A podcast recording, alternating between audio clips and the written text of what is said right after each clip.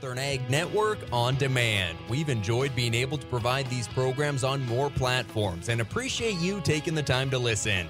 This report is brought to you by Montana Fish, Wildlife, and Parks, who would like to remind hunters that respecting private landowners and the access they provide is more important than ever. Positive relationships between hunters and landowners impacts all recreationists. It's up to us. Respect access, protect the hunt. Now, time for the report.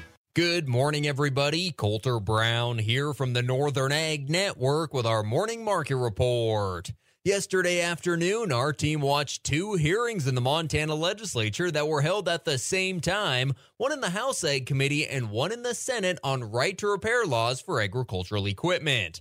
The bills are separate, but both do aim to require manufacturers to ensure farmers and independent repair shops have access to the tools and software needed to repair equipment. Proponents of the bill included Montana Farmers Union President Walter Schweitzer, who told about some of the challenges he experienced in getting equipment repaired. He talked about a similar bill last session that would have implemented right to repair, for which he blamed lobbyists from major equipment manufacturers for not passing. Other proponents included the Northern Plains Resource Council, a former mechanic, and individuals engaged in IT repair. Opposed to the bill was the Montana Farm Bureau, Montana Chamber of Commerce, and Equipment Dealers Association. Representatives and owners of dealerships like Hoven Equipment, RDO, C&B, Torgerson's, Frontline Ag Solutions, and Tri-County Implement all testified in opposition. The dealer said they already offer the software and tools that the bill asks for. Both committees were told only a handful of farmers or independent repair shops have purchased those tools from equipment dealers in Montana. The discussion seems to be whether those tools will allow farmers to make the necessary repairs and whether manufacturers should be limited on what they can charge. You can find the links to read both bills on our website at northernag.net. Farmers and ranchers work hard, no matter the season. So BNSF never stops working for Montana's farmers and ranchers. Each winter, we face high winds and drifting snow. BNSF takes extra precaution to ensure freight is delivered safely to destination. We prepare for every storm with equipment positioning, people, and resource coverage. A heartfelt thank you to our crews who work tirelessly and relentlessly to move Montana's high quality products, no matter the season. This is BNSF. To all Montana Pulse farmers, would you like to streamline your farming operation this spring? Hi, this is Brandon Newman with Verdesian Life Sciences. I'm pleased to introduce Primo GX2 granular inoculant for pea, lentil, and chickpeas. Primo GX2 provides two strains of rhizobia for your pea, lentil, and chickpea operation while providing an additional bacteria for superior growth promoting power. Three bacteria, three pulse crops, one easy to use product, Primo GX2. Let your farm run more efficient this year with Primo GX2.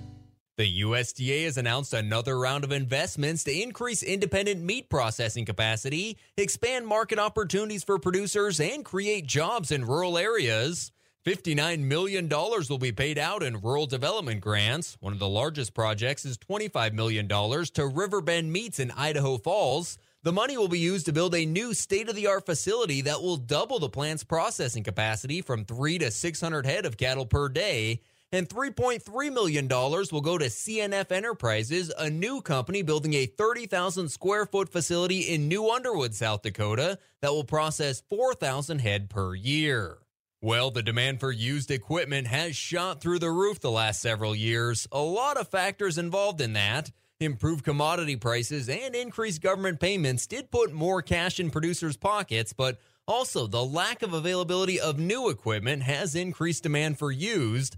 Travis Hackard from Big Iron Auctions told me that they don't see the used equipment market slowing down anytime soon. We thought 2021 was a hot year, and 2022 markets just increased. We finished up at the end of the year with, you know, in a three-day sale, we had 9,000 items and the values seem to keep staying up there and, and there's a lot of equipment on the market. You know, I think older, lower hour equipment, it just seems like everything's at a high demand right now. The phones are really ringing for these spring sales. We have a ham forage focus auction coming up the first week in April. That looks like to be a big sale for especially this part of the country. And Senator Jon Tester will hold an in person public listening session in Havre tomorrow to hear from farmers, ranchers, and other stakeholders in preparation for the 2023 Farm Bill. The senator will be joined by a panel of area producers tomorrow at 11 a.m. at MSU Northern in the sub ballroom. The senator held three listening sessions last month in Sidney, Glasgow, and Plentywood. Are you ready to quit tobacco? Wyoming Quit Tobacco triples your chances.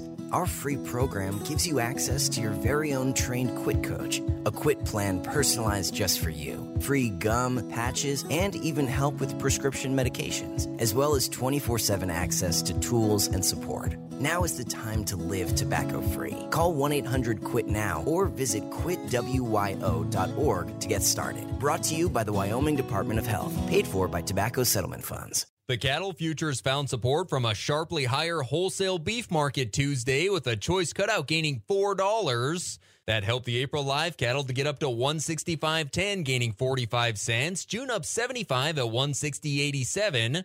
For the feeder cattle, both the March and April contracts up 35 cents. March at 186.87, April at 190.80. Last week's cash cattle market was one to three dollars stronger. Dress sales mostly two fifty six to two fifty eight. Live trade from one fifty nine to one sixty two. And yesterday we saw cash sales as high as one sixty four. At the stock cow and bred heifer sale in Miles City, bred heifer sold from 1860 to 21 and a quarter. Young bred cows from 2025 to 2100. Five to eight year old bred cows from 1650 to 1850, and solid mouth and short term cows from 1300 to 1660. Two consignments of replacement heifers in Lewistown sold strong. Some 650 pound heifers brought $1,400, and 600 pounders sold for 1,360. Slaughter cows at Montana Livestock Auction up two to five dollars, mostly from 85 to 92, with a top of 97. Canner cows sold from 71 to 82. And at the Bowman auction market, 70 to 90 pound lambs sold from 161 to 165. Some big 108 pound lambs sold for 132, and the ewes from 53 to 60. Soybeans surged higher after parts of Argentina got hit with frost this week. Otherwise, things were pretty quiet for the grains on Tuesday. We'll see how the market accepts the weather this week. Moisture never helps prices much, but plummeting temperatures and winter kill fears just might. On Tuesday, March and May KC winter wheat both down two and a quarter. March at 904, May at 893. March spring wheat down five and three quarters at 924. May at 918 down four and three quarters. March Chicago wheat though down 15 cents at 750. May at 682 down 13 and a half. March corn up two and three quarters at 680 and soybeans for March up 21 and a half at 1548. And wrapping up with these cash grain prices, Durum wheat trading from eight and a quarter to nine dollars, 12 Pro forty five to nine fifteen, and 14 Pro spring wheat from eight sixty to nine dollars. Thanks for joining us for this morning's market report from the Northern Ag Network. I'm Colter Brown.